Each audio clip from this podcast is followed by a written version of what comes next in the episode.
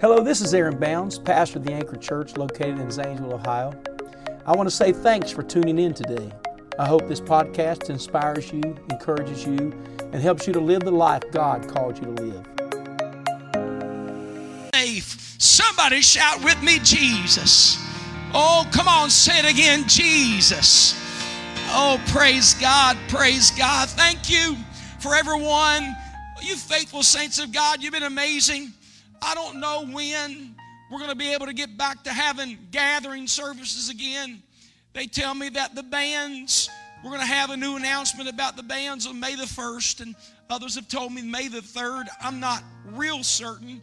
I'm just going to talk to you just for a moment before some of our pastors, regional pastors, come and speak to you what they feel God is doing in this hour in their church and what they feel God is doing in the body of Christ. Let me just say what we're going to do. And I told you Wednesday night that I would uh, talk in some detail about that. I know everyone's asking, when are we getting back to the house of God? I wish I knew.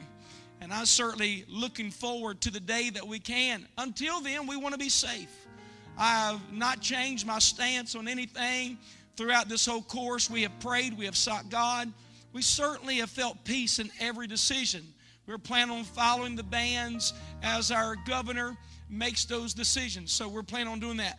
I would assume that the bands will be lifted incrementally, meaning from 250 gathering to 100, only 100 gathering to 50 to 10 to shelter in.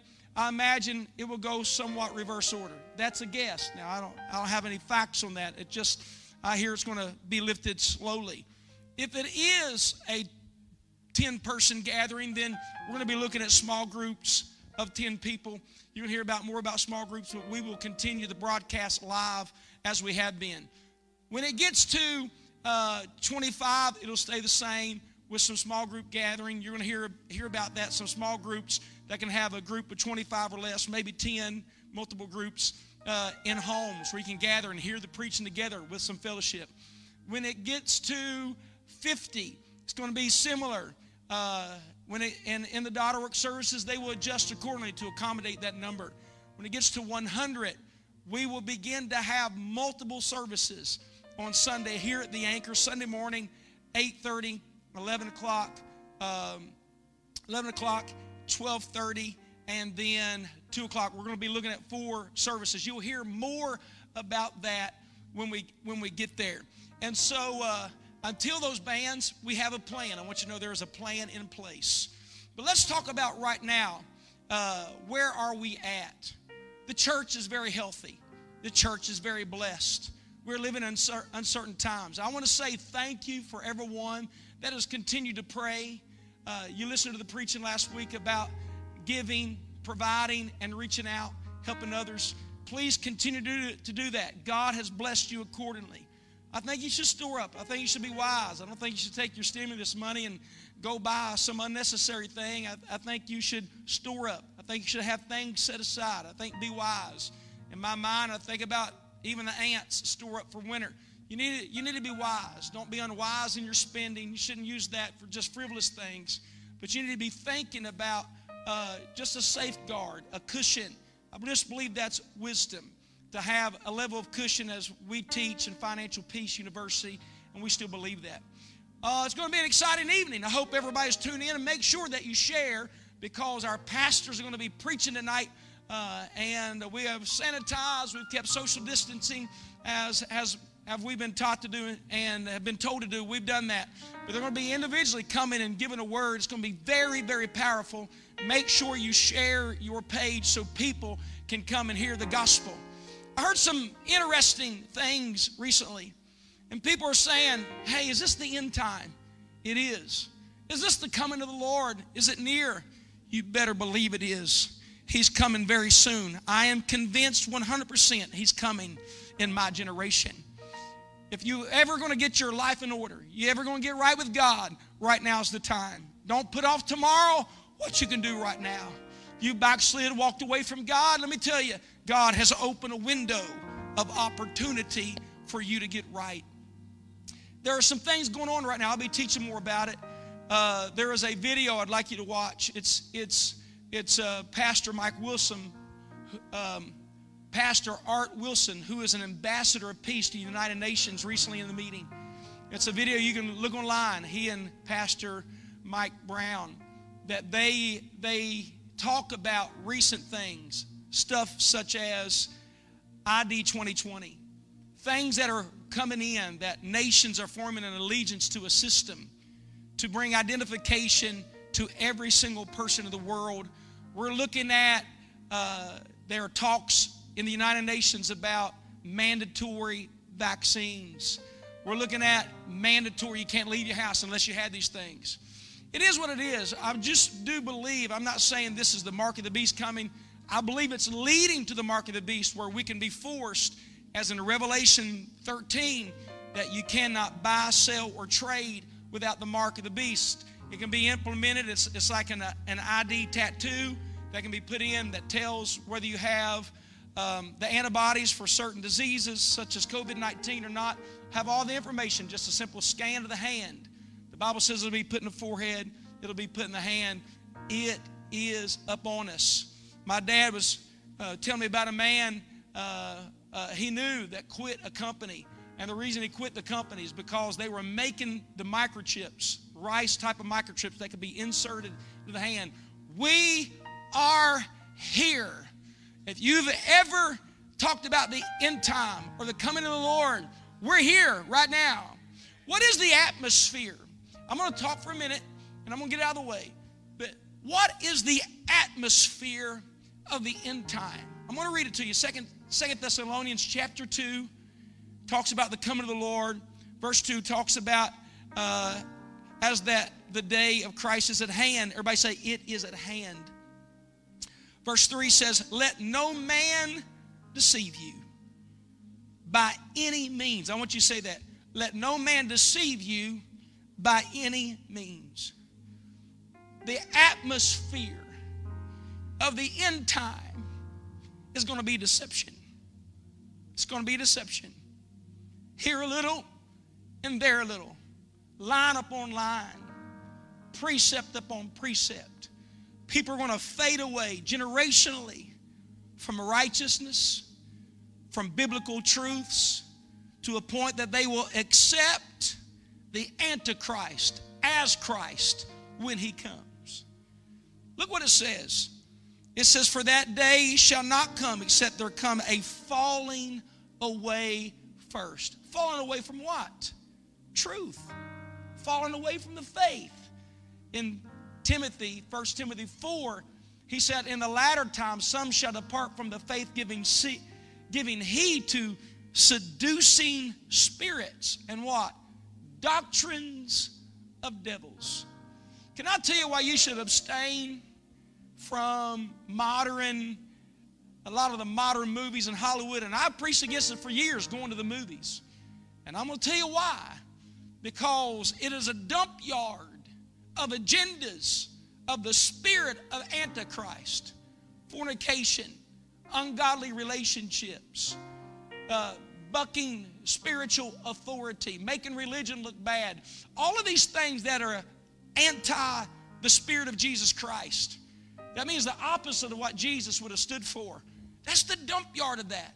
Why have I preached against going there? Because if you get in an atmosphere long enough, you become desensitized to the things that are right. And I believe that we're living in the atmosphere of the Antichrist. I want you to say this with me. The spirit of the Antichrist is here, which will lead to the revealing of that Antichrist who will set himself up as God in this end time. He will. We don't know who that man is yet. He goes on to say, verse 4, and I, I just mentioned that. You can go back and read it. It goes on to say, verse 6, and now you know what withholdeth that he might be revealed in his time. For the mystery of iniquity doth already work. Iniquity is here. I'm going to tell you, if you're thinking about feeling tempted with lust and sin, don't you dare walk away from God right now. It's an atmosphere of deception. It's not the will of God to let sin in your home and sin in your life. Some of you parents need to go through those DVD cases. You need to go through that through, through the stuff that you watch and clean your house out and say, I will not be deceived. Because the Bible says in that day, even the very elect will dis- be deceived. He goes on and says, verse 8, and then shall that wicked, notice it's capitalized, wicked be revealed, whom the Lord shall consume with the spirit of his mouth and shall destroy with the brightness of his coming. Even him whose coming is after the working of Satan with all power and signs and lying wonders. And with all what? Watch this. The atmosphere of the end time is going to be deception. And with all deceivableness of unrighteousness in them that perish, because they received not just not the truth, they received not the love of the truth. They heard it, but never fell in love with it. They believed it, but they didn't embrace it. It was just a Sunday event. Oh, yes, I'm apostolic. Oh, yes, I'm a Christian. But when temptation came, they sold the truth for some satisfaction of their carnal flesh. I'm going to tell you right now if he can walk up Golgotha's hill and give his life for you and me, then you and I should be able to give our life for him so we can have eternity with him. I say to you, say no to your sin. Say no to the flesh. Say no to what the devil's trying to do. Now, watch. I'm going to walk out. I'm going to step aside here in just a moment. Pastor Tony Richards is going to come in and follow him. Uh, a few more of our pastors will preach. But listen to this preacher right now. How do you stop yourself from being deceived? You say, You sound fearful. I'm going to tell you right now. My prayer is, God, don't ever let me be deceived. You ought to pray that at the house. Don't ever let me fall into false doctrine. Don't ever let me fall away from truth. This is what Paul said. That verse 11, for this cause God shall send them strong delusion that they should believe a lie, that they all that they all might be damned who believed not the truth, but had pleasure in unrighteousness. Before you click on that website because you're bored, before you make some excuse why unrighteousness is okay, you better understand there's a day and time that God will turn you over to yourself because you never fell in love with this wonderful truth. Somewhere you've got to embrace righteousness and love righteousness. All right, Pastor, well, tell me, tell me, tell me how I can stop from being deceived. I'm going to tell you. He said, verse 13, he said, But we are bound to give thanks always to God for you brethren, beloved of the Lord, because God hath from the beginning chosen you to salvation through sanctification. That means to be made holy or separated. Sanctification of the Spirit and belief of the truth. Verse 14, whereunto he called you by our gospel. I want to preach that with confidence. These pastors' gospel. These pastors pastor, pastoring around the region because of our gospel. I believe what I preach is truth. I really do. You say you're getting awful stern and passionate. Yes, I'm passionate. I'm standing between you and hell and you and eternity. I don't want my kids to be deceived. I want them to love the truth. I hear the, I hear the biblical writers say, buy the truth and sell it not. Do you love the truth? Or is this just formality to you? Did you just turn this on because it's what you're supposed to do? I come to tell you, I hope something gets a hold of your heart and you fall in love with apostolic truth again. You fall in love with the gospel again. Therefore, look what it says in 15. Brethren, stand fast and hold the traditions which ye have been taught, whether by word or our epistle.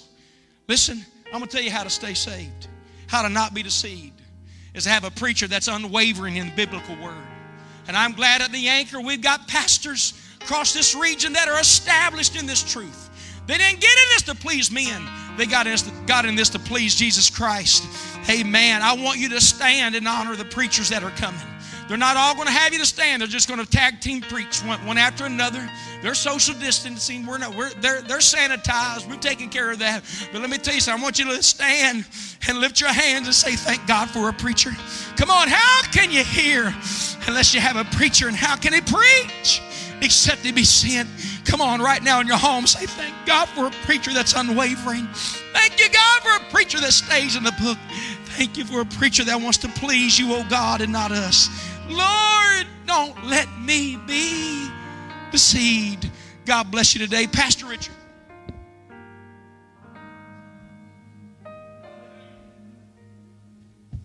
Praise the Lord, everyone. It's good to be with you tonight in the house of the Lord and in your homes. I do feel like tonight that that we're going to be there's an impartation of the Spirit here. None of these pastors have discussed what they're going to preach, but Pastor had asked us to preach what the Lord has put on our hearts. And I do believe we're in certain times, and I believe tonight that the people of God will be empowered and they'll be commissioned and they'll be encouraged. I watched a video yesterday from uh, Maryville, Tennessee, Kenny Carpenter's church that was a video clip, and the subject was about things greater than heaven and worse than hell. And I washed it in tears, and I washed it about at least 10 times yesterday because I didn't want it to leave my spirit. I didn't want it to leave my spirit because there's a day coming. Jesus Christ is coming. And there is a there is a certain voice right now, even though in uncertain times, there is a certain voice right now speaking to us, and it is the voice of God. I'm thankful for pastor and bishop who keeps his foot on the gas pedal, so to speak. He understands the great commission of Jesus Christ. He understands the meaning of the gospel. I, I hear him say often when he preaches, hell's too hot and heaven's too sweet and eternity's too long to play games with God. And I got to praying and thinking, the Lord just had been dealing with me months ago about the call of God. Many people wonder what their purpose is in the kingdom of God. And tonight I don't want to touch on this very quickly, four things, and I'll get out of the way. The call of God. Amen. First of all, scripture says many are called, but few are chosen. I've heard over the years that people will say, I want what is my calling, God? And what is it? What's my purpose? And I would submit to you that there are four things, four things. And I'll throw you out some statistics really quick that are sobering for us to make us realize the responsibility, amen, that we have to preach this gospel. We have to share this gospel. Nine out of ten Americans cannot accurately define the meaning of the Great Commission. 31% of all adults do not know the meaning of the word gospel. 52% of born again Christians claim they shared their faith with a non Christian in the past year. Nearly half of all Christians do not think it's their responsibility to share the gospel with others. Praise the Lord. Amen. Statistics show that well over 80% of people that come to Jesus Christ come with a personal interaction with another person. I'm all for Zoom. I'm all for Facebook Live. I'm all for YouTube services. I'm so thankful for that today. But the early church did not have what we had. Amen. All they had was a closet. All they had was an altar where they could call on the name of the Jesus and be led by the Spirit of God. And I present to you the key. The first key to answer the call of God, there has to be something from within you. There has to be something that's born inside of you first that will make you realize that people are lost and people are going to hell. Whether we want to, we, a lot of people don't like to talk about it, but it's as real tonight. And you got to answer the call from within. That is the call. Paul said it like this in the book of Acts, chapter 26 or, and, and 19. The vision, or eh, eh, when he was talking to Agrippa and he was pleading his case, he said that I should not be disobedient to the heavenly vision. We have to be obedient to the heavy, heavenly vision. Paul was testifying to Agrippa. He was pleading his case. He was sharing his testimony. You can't control how people respond for what God has done for you in your life, but you must use your voice to share it, and it will be birthed within you first. So, number one, the first call, the first, your first purpose is to answer the call from within. You answer the call from within, and then there'll come a call with from without. People that you're connected to. In the book of Acts 16 and 9, a vision appeared to Paul in the night. There stood a man from Macedonia saying, Come over to Macedonia and help us. Oh, praise the Lord. I believe this book. I believe it's the precious truth of God. I believe it's the truth in the Word of God that will set you free. And there are people that are calling. There are people that want to hear this great gospel of Jesus Christ. When the Holy Ghost prompts you, it's prompting many people right now. The Lord has our attention. You pick up that phone and you make that call. When the Holy Ghost prompts you to give that offering, give that offering. When the Holy Ghost prompts you to go on that fast, go on that fast. Answer the call from without. Call number three is the call from above. Hebrews 12 1 says, We are so compassed with a great cloud of witnesses. Let us lay aside every weight in the sin that so easily beset us. Let us run with race, run the, with patience the race that is set before us. Do you realize tonight that there is a great host? There is a great host. The Bible says there is joy in heaven when one sinner repents. Hallelujah. When just one sinner repents, there is joy in the presence of the Lord. Amen. Thank you, Bishop, for never watering down the Word of God. Thank you for preaching the Word of God with compassion and love and with truth. Amen. I, th- I, th- I believe tonight in heaven, I believe the Lord is rooting for us, but we are compassed about with so great cloud of witnesses. Amen. How many believe there's joy in the presence of the angels when one sinner repents. Amen. God is not willing that anyone should perish, but that all should come to repentance. I was so stirred in my spirit yesterday as I was watching this because I don't want to see my family lost. And as Bishop Carpenter was preaching this message, it just gripped my heart. I can't really talk about it without crying. He said, You what's greater than heaven?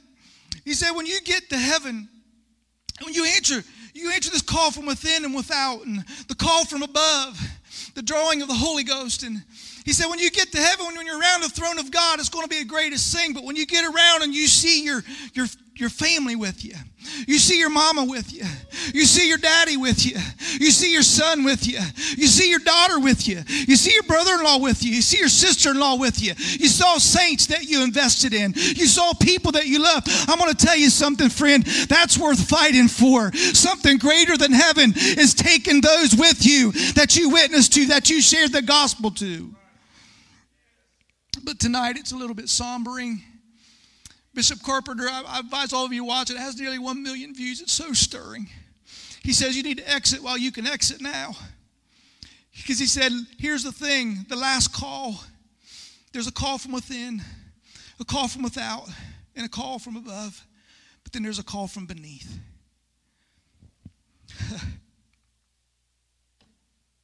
Luke 16, 28, the rich man when he went to hell, he asked to send Lazarus that I can get some water, just a drip water. And it wasn't possible. And then he goes on and he testifies. Seems now he's answering a call from within, a call from without, and a call from above. But it's too late. Because he asked, he says, Send Lazarus to tell my brothers. Tell my brothers testify to them, lest all say that they should come into this place of torment. The rich man who died and went to hell lifted up his eyes. Father Abraham, send Lazarus. Send him here. And Abraham told him ever so sadly that he could not because there was a great gulf fixed between them. And when he heard the news, he told them to send him, to send him and tell him the news. He told them to send Lazarus back to his brothers and tell them not to come to the place where he was. Do y'all feel that tonight?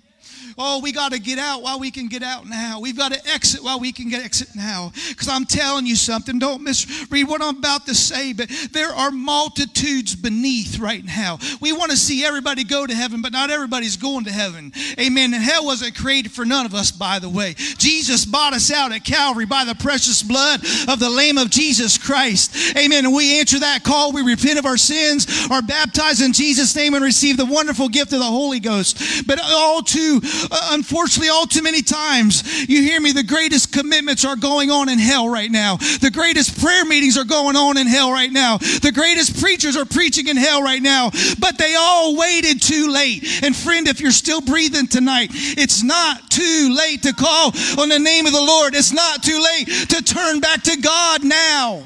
I leave you with this thought. God ear, God's ear is attentive to our voice right now. Did you hear me? God's ear is attentive to our voice right now.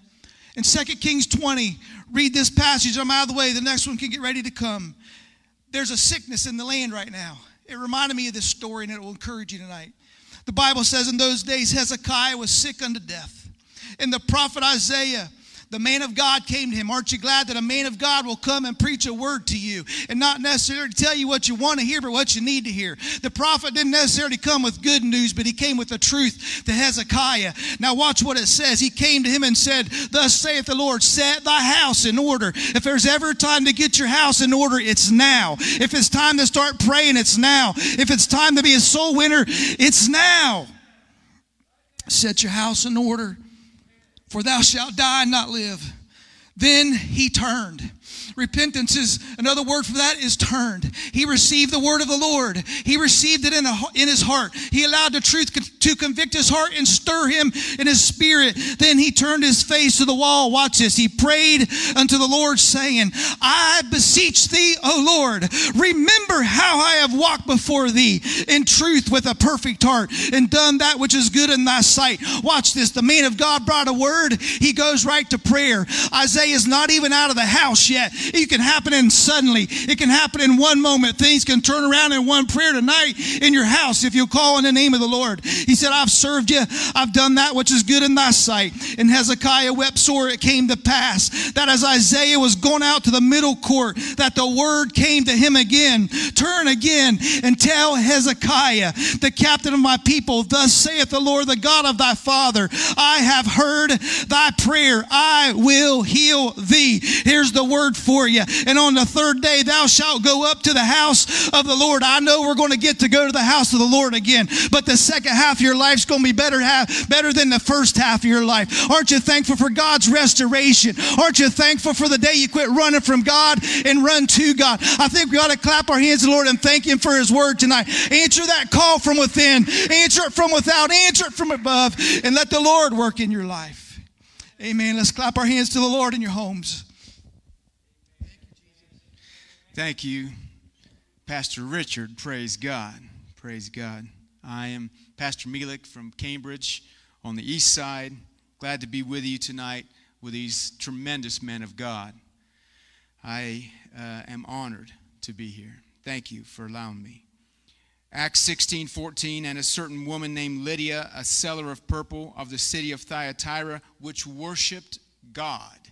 That's important. She worshiped God.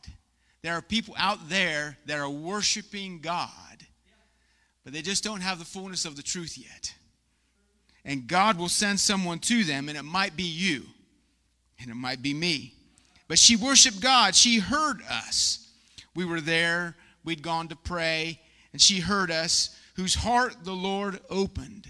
And that's what we have to do. Lord, open someone's heart. Send me to someone that, that needs you, that's willing to hear uh, what I've got to say from you. I prayed this prayer one time, and uh, I, I was on a job, went to the lunchroom, and this girl was in there. She started complaining, and I thought, I'm going to eat fast and get out of here. I go to lunch again the next day, but I'd prayed that prayer again the next day Lord, send me to someone that's hungry.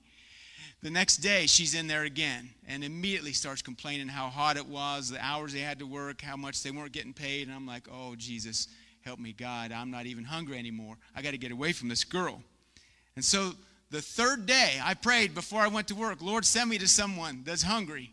And I go to lunch and I open the door and she's not in there. I'm, yes, I can enjoy my lunch. I get in there, sit down, and she comes running in with this huge smile on her face, which I'd never seen her smile before because she was complaining all the time. She said, I'm so glad you're here. I was hoping you'd be here. I want to talk to you. And all of a sudden, the Spirit of the Lord touched me, and I realized, you dummy, you've been praying for three days. This was the one three days ago that you were asking for. She said, What I want to know is one thing. I said, Okay. She said, Why do you smile all the time? I said, I don't smile all the time. She said, Yeah, you do. She said, I work in my little air conditioned booth here. I worked at an amusement park. She said, You're a security guard. You got all the uniform on. You're out there walking on that black pavement, dying of heat, but you're out there smiling all the time. What's going on? I said, Well, a long time ago, I gave my life to the Lord. He's just fulfilled me ever since. She said, That's what I want. I was, I was hoping that was your answer. She came to church. Three days later, she had the Holy Ghost. So there are people out there that are worshiping God. But you got to pray, Lord, open someone's heart that I could be there at the right time and talk to them at the right time. And guess what? She attended unto the things which were spoken of Paul. And when she was baptized, he told her that one too. And her household was baptized. She said, It's too good for just me. I, I want it for my whole household. She besought us, saying, If we have ju- if ye have judged me to be faithful to the Lord, come into my house. Come into my house and abide here. And she constrained us. Now, if you've ever studied Paul, Paul was a strong personality. And to constrain Paul, well, you've succeeded at something. But Paul saw this is an open hearted person, and probably we need a place to stay anyway. So, you know the story, and it came to pass as we went to prayer, a certain damsel possessed with a spirit of divination met us, which brought her masters much gain by soothsaying. And Paul rebuked that spirit that girl set free, praise God, but everybody else wasn't happy. She'd brought her masters much gain, and there was no gain anymore. Big ruckus goes on in the town. The magistrates get mad. They put him in the inner prison. We, we know the story. They're whipped, beaten, put in stocks. And, and at midnight, they sing and they pray. They sing and they pray. Man, I've had to sing and pray more the last few weeks. It's been more, it's been different, it's been a struggle, I must admit. But I can't just pray because just praying, just begging God. But when you sing, there's just some sort of praise that raises up in you. I just got to glorify the Lord. I just got to lift my hand while I'm singing. It's, it's different than just praying. You got to combine those two together at this midnight hour that we're in. Praise God. And so we know the story the, the, the earthquake, and they're set free. And guess what? The jailer brings them to his house. and, and he says, Tell me what I got to do to be saved. Oh man, that's, that's the best question you ever want to hear anywhere. Well, I'll tell you what. And he says, Well, you have to believe on the Lord. Well, that must not have been all he told him because he got baptized, the next verse says. He must have told him to be baptized too. And he came in, and his whole house, he came into his house. This has been affecting me for weeks. The more and more I read, especially the New Testament, it talks about houses, people going to people's houses. And, and why was that? Well, it was a new thing. Jesus died 30 AD. 50 days later, the Holy Ghost is poured out. We now are, are in the apostolic age. There was no buildings, there was no program to, to have uh, um, places like this, obviously. And so what they do, they went to people's houses and they had church in people's houses. They had churches in people's houses, we know, for at least 200 years after Jesus died and the apostolic church was instituted. There is no physical evidence of a church house being built. What there has been found just in the last couple years in a, in a lower ever uh, level in Jerusalem are these houses that had these huge rooms. Not huge, crazy like this, this huge, but way bigger than someone's home would have, even if you had a lot of kids. And they're thinking these were probably some places where the church in Jerusalem met. They were first century buildings. They just ex- excavated them, and, and all the, the news came out. For 200 years after the, eh, the apostolic church was begun, there were apostolic churches in people's homes, obviously, from Israel to Turkey to England to Spain and back to Egypt. In 200 years, the whole region surrounding the Mediterranean Sea was covered by the apostolic gospel through people's homes. And so you wonder when it kind of leveled off there, when the revival ended, was it when they started going to church houses? Now, we're not going to stop going to church houses. Oh, please let us come back to this church house. But what we can't stop is having church at home. We cannot stop that. We got that begun, praise God. Thank God we had foresight to have live stream several years ago. And here we are. You can have church at home and, and enjoy the presence of the Lord. Feel the same glory here, there as we're feeling here. Listen to this. So they finally get sent out of, out of the prison. They're like, get out of here, go away. And so listen to what happens in verse 40. And they went out of the prison and entered into the house of Lydia.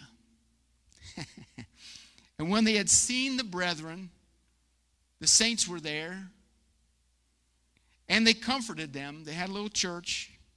Then they departed.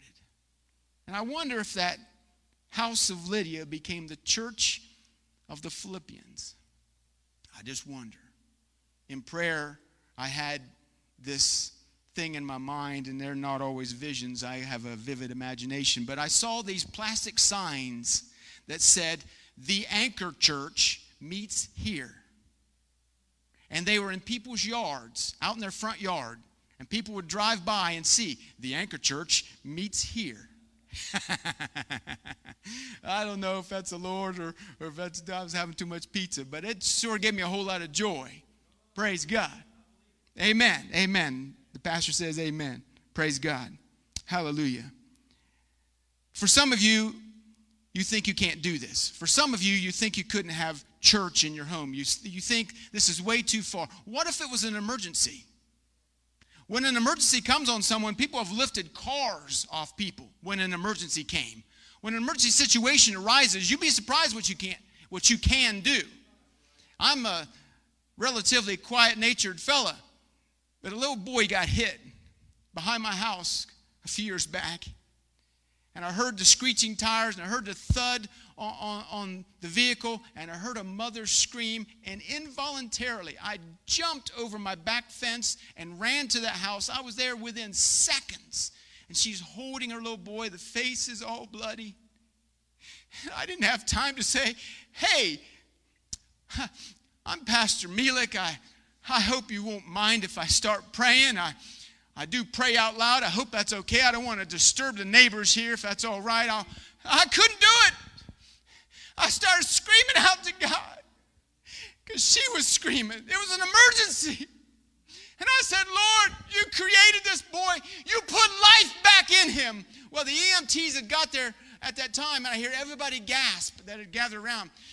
That little boy's chest goes like that. That EMT grabbed him up. He tells the other guy, go, go, go. And he actually took off in the ambulance before the other guy was in the back. He jumps in the back with that little boy. They run to the helipad and take him to Children's Hospital. Unfortunately, later that night, he died. But I had never prayed quite like that because of that emergency. And I want to tell you, we are living in an emergency hour. We're living in a time where we've got to reach out. We got to go beyond ourselves. We got to be someone else. Let's lift our hands and worship the Lord for a minute. We thank you, Lord, for your goodness and your mercy. Bless us in Jesus' name.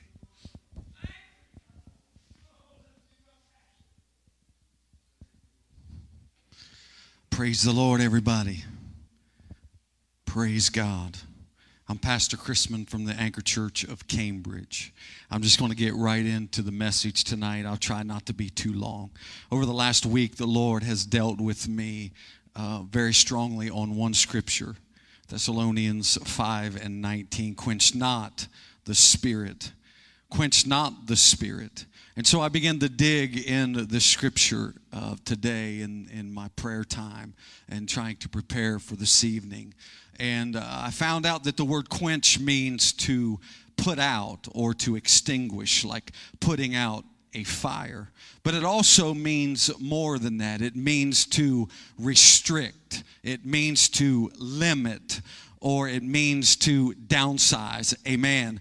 And so when you, I would read this, the, the verse, quench not the spirit, uh, I would think of totally putting out what God was trying to do. But if we limit God, we are quenching what God purposed in the first place. The Lord spoke to me this afternoon and, and He said these words The magnitude of the flow is greater than the capacity to receive it. And what He was trying to say is the flow of my spirit is greater than my people are able to receive. What I want to pour out or pour into my church is greater than my people are able by their capacity to receive it.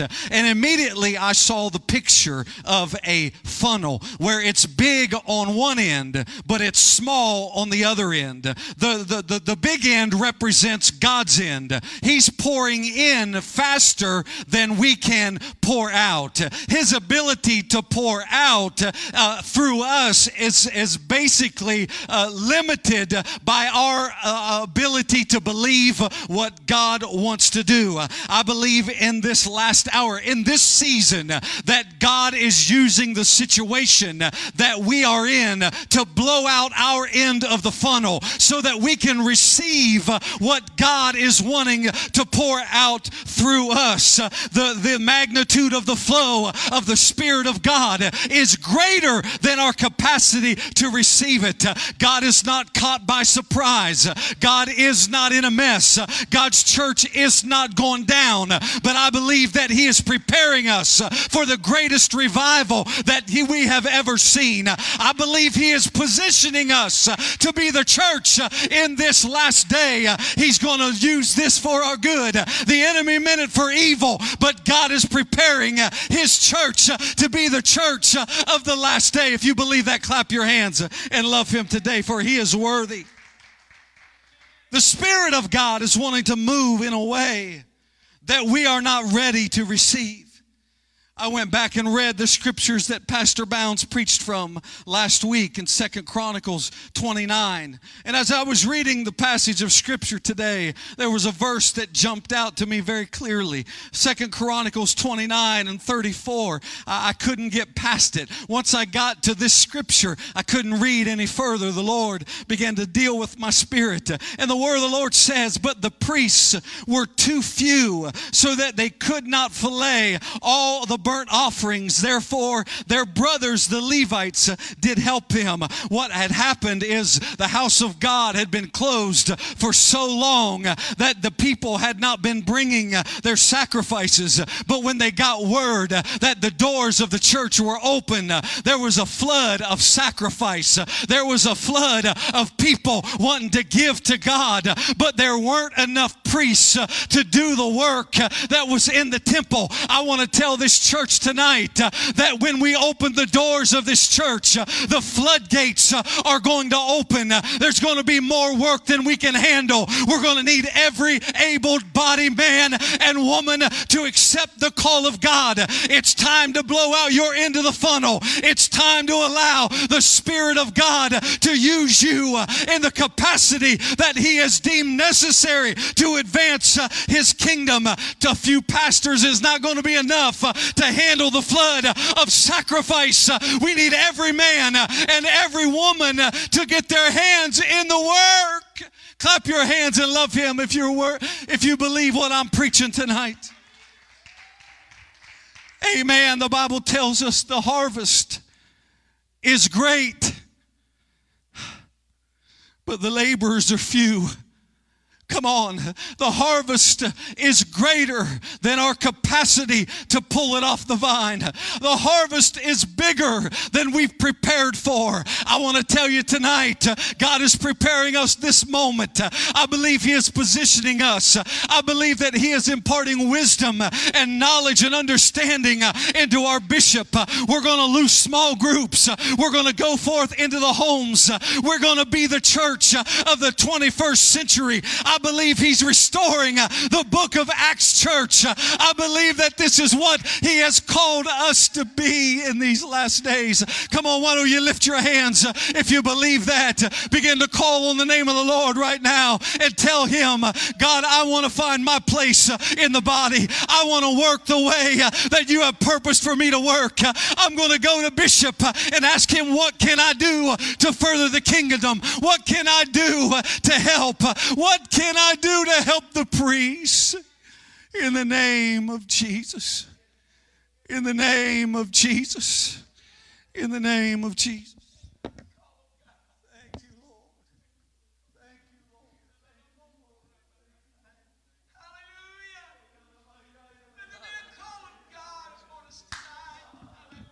There's an anointing in this room right now. Why don't you just lift your hands where you're at? Lord Jesus. Your anointing is strong and powerful. We've come into your presence in your glory. God, we want revival. We want to do what we need to do. Lord God, in our spirit and in our lives to do, to be what you want us to be. Hallelujah. Hallelujah. There is a phrase, there is a commercial that is on television. It is this phrase What's in your wallet? But my question to you this evening is what is in your closet? Psalms chapter 20, verses 1 through 9. The Lord hear thee in the day of trouble. The name of God of Ja- the name of the God of Jacob defend thee. Send thee help from the sanctuary and strengthen thee out of, of Zion. Remember all thy offerings ex- except thy burnt sacrifice, Selah. Grant thee according to thy own heart and fulfill all thy counsel. We will rejoice in thy salvation. In the name of our God, we will set up our banners. The Lord fulfill all thy parti- par- petitions. Now, now know that I am the Lord. I, the Lord, saveth his anointed. He will hear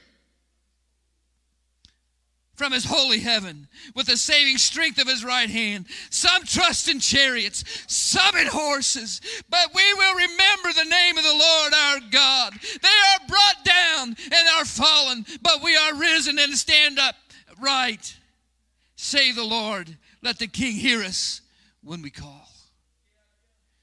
James chapter 4 and verse 2 Ye lust and have not, ye kill and desire to have and cannot obtain. Ye fight and war, yet ye have not, because you ask not. Ye ask and receive not, because you ask amiss, that ye may consume it upon your own lust. We live in an age of tremendous prosperity and ease in the American culture.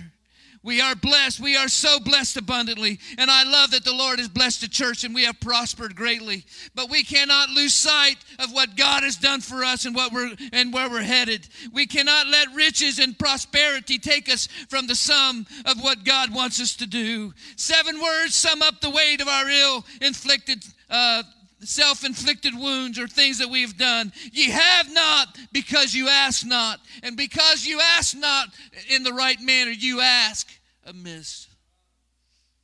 My question is this What's in your closet?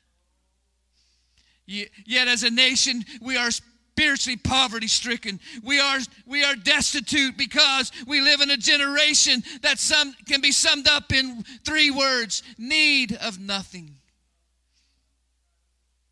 Our Lord spake to this, spoke to this generation in Revelations chapter 3 and 17. Thou sayest, I am rich and increased with goods and have need of nothing. Knowest thou not, knowest not that thou art wretched and miserable and poor and blind and naked?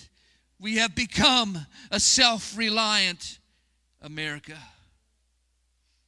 But we have found out in the last few weeks that America is not just self reliant, but the world depends on us and we depend on the world. We really don't have con- the control that we thought we have. We have become self sufficient and we have forgot about the God of the universe that created us to live and commune with Him on a daily basis.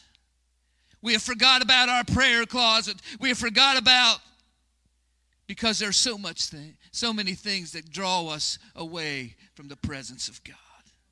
As material prosperity increases, vitality decreases. Thoughts for God are lost in the mind for the simple reason that God is not needed anymore.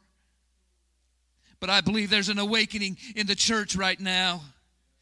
In the last few weeks, I've seen things that have been preached about all of my life start to come to fruition. I believe this is the beginning of the end of this world.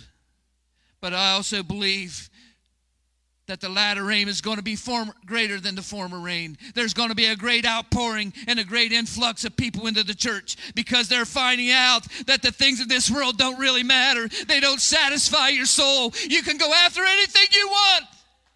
But it's not going to fill the longing that God created in you. When He created man, He created a place for us to be uh, in communication with Him all your cars, all your fancy houses, all the things that you can obtain, all the money you can put in the bank will not place take the place of the place that God has in your heart.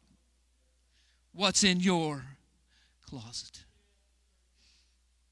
I love the blessings of God, but they are not my focus. I've chased and I've worked my tail off to obtain things, and money goes through your hands like water down a drain. Money doesn't satisfy. The things of this life will not satisfy you. The government giving you a, a, check to sustain you. And I've watched the last few weeks people get their checks and they run to the Home Depot or they run to Walmart and they buy things that are not needed. They're trying to fill a void that was never meant to be filled with televisions or with, with material things. The best thing you can do with that money is put it in the bank and pay your bills.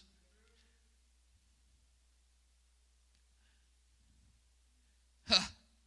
There's an old song that we used to sing. It's shut in with God in a secret place. The disciples were praying for the power to fall. Ten days they did tarry, on God they did call. Then God sent a spirit to baptize them all, for they had been shut in with God. Shut in with God in a secret place. There in the Spirit, beholding His face, gaining new power to run in this race. Oh, how I love to be shut in with God. Of all pleasant places on land or on sea, there's no place on earth that is sweeter to me than to kneel at the feet of my Master and Lord, for there I'll be shut in with God. The pathway to heaven, the rugged it may be, I'll travel to my precious, precious Savior I'll see. Then the gates of that city will open for me, and I'll be shut in with God. Shut in with God in a secret place there in the Spirit, beholding His face, gaining new power to run in this race. Oh, how I love to be shut in with God. Be not there, be, be not ye therefore like unto them, for your Father knoweth what things ye have need of before you ask. Matthew 6 and 6 says, But thou, when thou prayest, enter into thy closet, and when thou hast shut the door, pray to the Father which is in secret, and thy Father which seeth in secret shall reward thee openly. This morning, when I got out of bed, I went to my closet and I chose what I was going to wear for the day. I picked out a suit that I could wear because when I go to church, I go to see the King, and I want to wear the best that is available to me to go to see the King. But you know, I don't put my suit on to go to work because I don't have that kind of a job. I am a carpenter. When I go to the closet in the morning to go to work, I get my jeans out, I get my work boots out, and I get the clothes on that I need.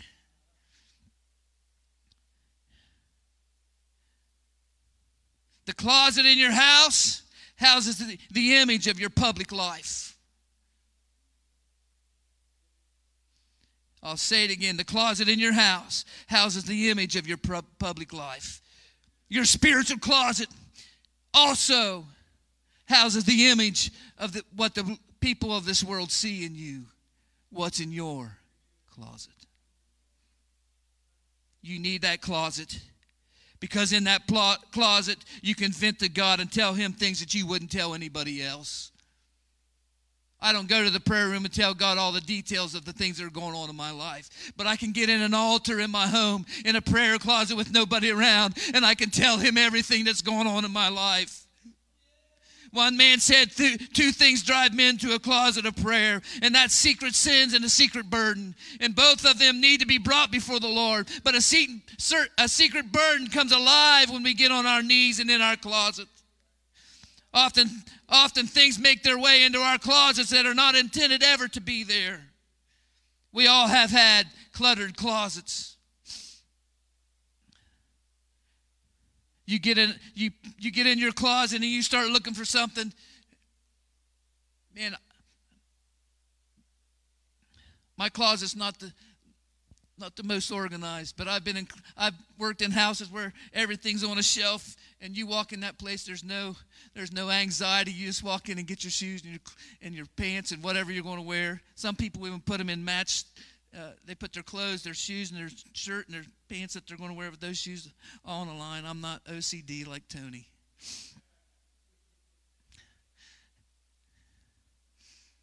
I had to get that in there. But Jesus wants us to be organized in our prayer closet.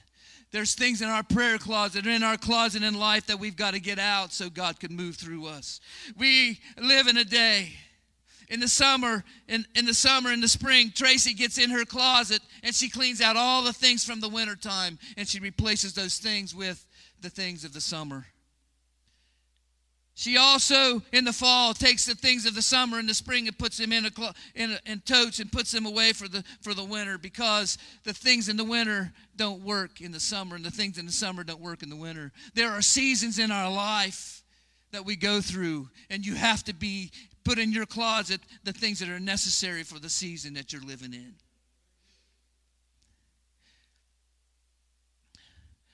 Jesus had a very demanding public ministry. He was thronged by the crowd, by the crowds. The wedding, the blind Bartimaeus, the centurion, the Syrophoenician woman, the cry of the hungry crowd, all of those things demanded his attention. But yet, Jesus had to find a place that was a secret place of prayer, a time alone.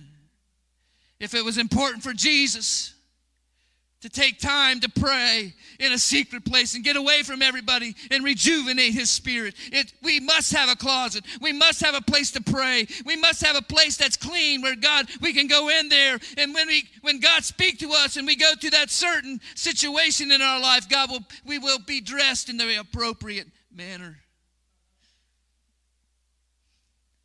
Know the season of your life that you're in so you will have the right spiritual garment ready to wear. Again, I ask you what is in your closet. Psalms 91, chapters verses 1 and 2 He that dwelleth in the secret place of the Most High shall abide under the shadow of the Almighty. I will say of the Lord, He is my refuge and my fortress, my God. In Him will I trust. If you want answers from God, if you want things from God, you must enter into the closet with a clean heart, with a pure spirit. David said, Create in me a clean heart, O God. Renew a right spirit within me. How am I going to lead somebody to Christ if my closet's not clean? What has to happen in this hour when time is coming to an end, we've got to have a clean closet. We've got to have a pure heart. And we have to have motives that are kingdom minded and not self minded. I ask you again in closing, God bless you in your clean in the cleaning of your closet. Make room for him. But I ask you this question, what's in your closet?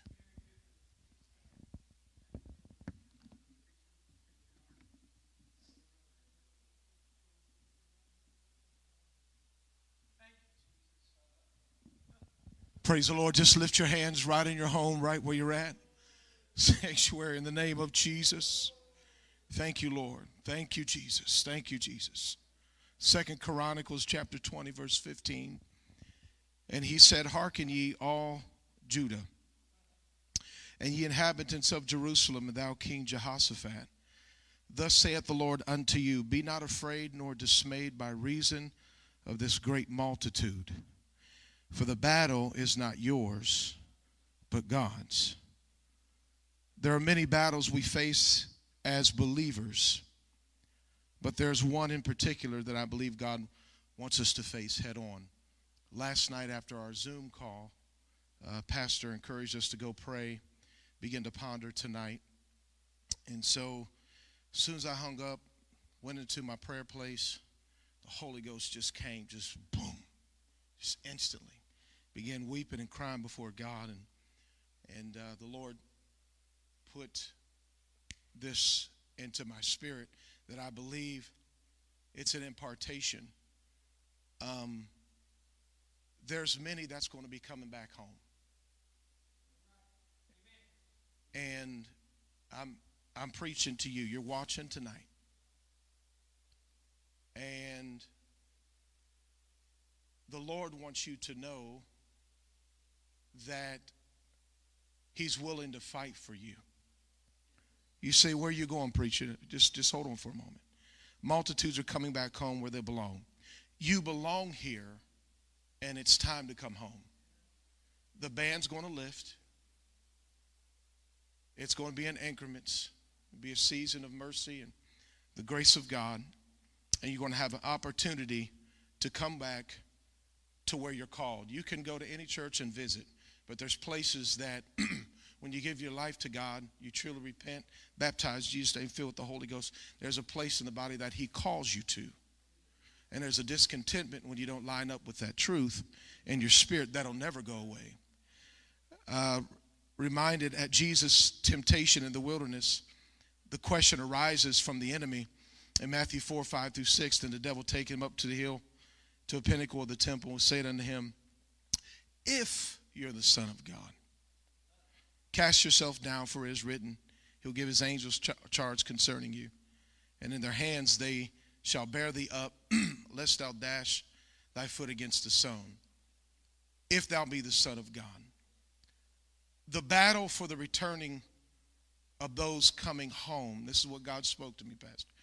Get, the battle for those returning coming home is a battle that is an attack on the mind and the thoughts. There's a battle awaiting for the ones returning home. There's a spirit, and I've seen it as being a pastor, that when people come back home, they, they backslid and they left God, so on and so forth. They make their way back to the Lord, they pray through. And then I can see the Spirit attack them to try to say, You're not welcome, or your past is still being judged. That's a lie. I rebuke that in Jesus' name. The battle is not yours, but it's the Lord's. The Spirit says you're not welcome. There's people judging you. There's a, it's, it's all the attempts of the enemy of our souls to get you deceived or offended. I'm just going to put it out there or offended to leave again. So the Lord has quickened me by the Holy Ghost to call on the body of Jesus Christ to be the voice of validation and be the voice of the one at the altar standing in the gap for our brother and sister. Now, as a, a war is continuous, a battle is that battle at the moment. What are you saying, preacher? Meaning that when you come back, you don't have to fight that all the time. You're not going to fight that all the time. In Jesus' name, the Lord fights for his people. The Lord fights for his people. Now, get this, I'm not going to be long, and the, the, the, music can come if they want to. Wherefore, listen to this Hebrews 7 25. Wherefore he is able also to save them to the uttermost that come unto God by him, seeing he ever liveth to make intercession for them. God has trusted the body to stand in the gap beyond their homecoming. We can start praying now against the spirits that's going to fight you and even fighting you right now. Constant decision. Should I go? Should I not go? Should I go? Should I not go? Do they love me? Will I be forgiven? Yes. That is a spirit that's not from the church, that's from the devil himself. And I've been sent to tell you the battle is not yours, but it's the Lord's.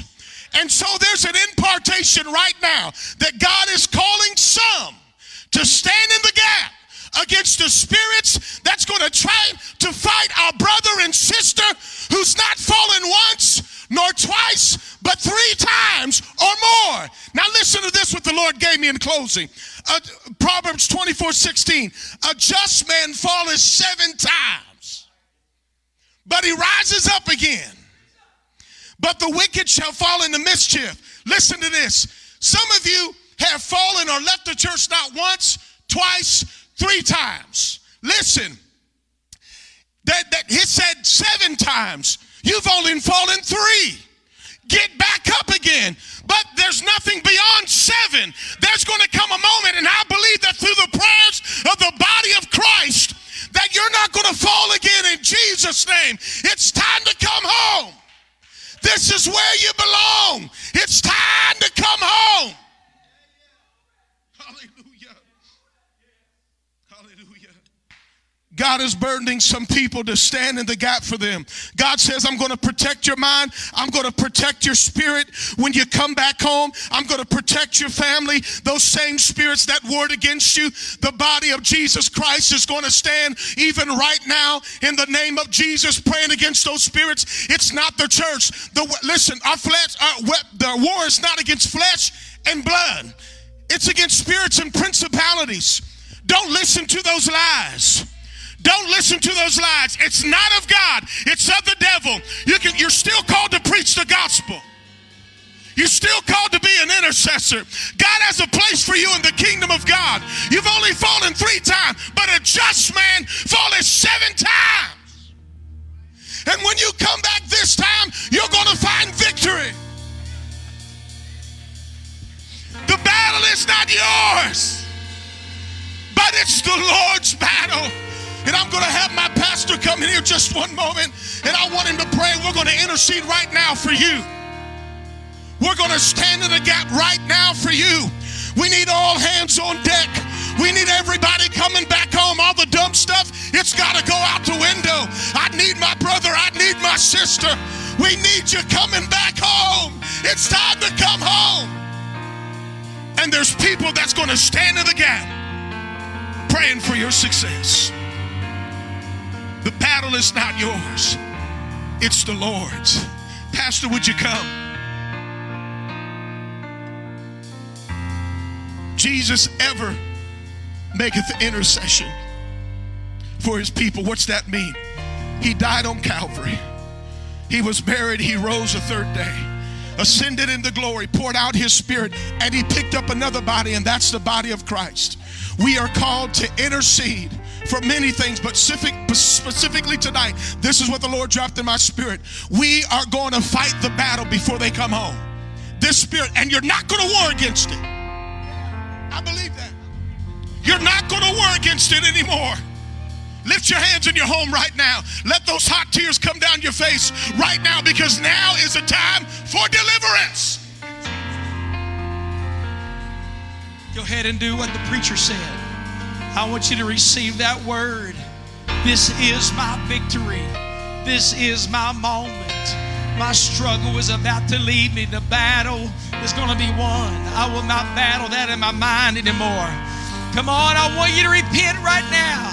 Come on, if you're not right with God, I want you to get on your knees and say, In the name of Jesus, Lord, I'm sorry for my sins.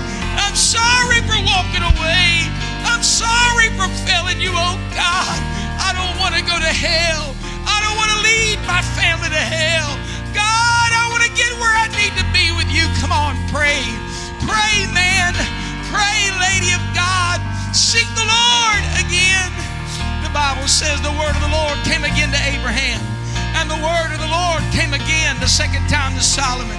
And the Lord came a second time to Jonah. And I believe the Lord has come to you again tonight. Oh, to change your life forever. You can make it. You don't have to be lost. Do not accept failure as final. Get up, get up, get up, and get a hold of God in the name of Jesus. Come on, lift your head to the hills which cometh your help. Your help cometh the Lord. I pray for you right now in the name of Jesus. I pray for every viewer. I pray for every backslider, every discouraged saint, everybody that's struggling right now in the battle that Brother Nehemiah preached about. I pray for victory. I pray for peace. I pray for an understanding heart.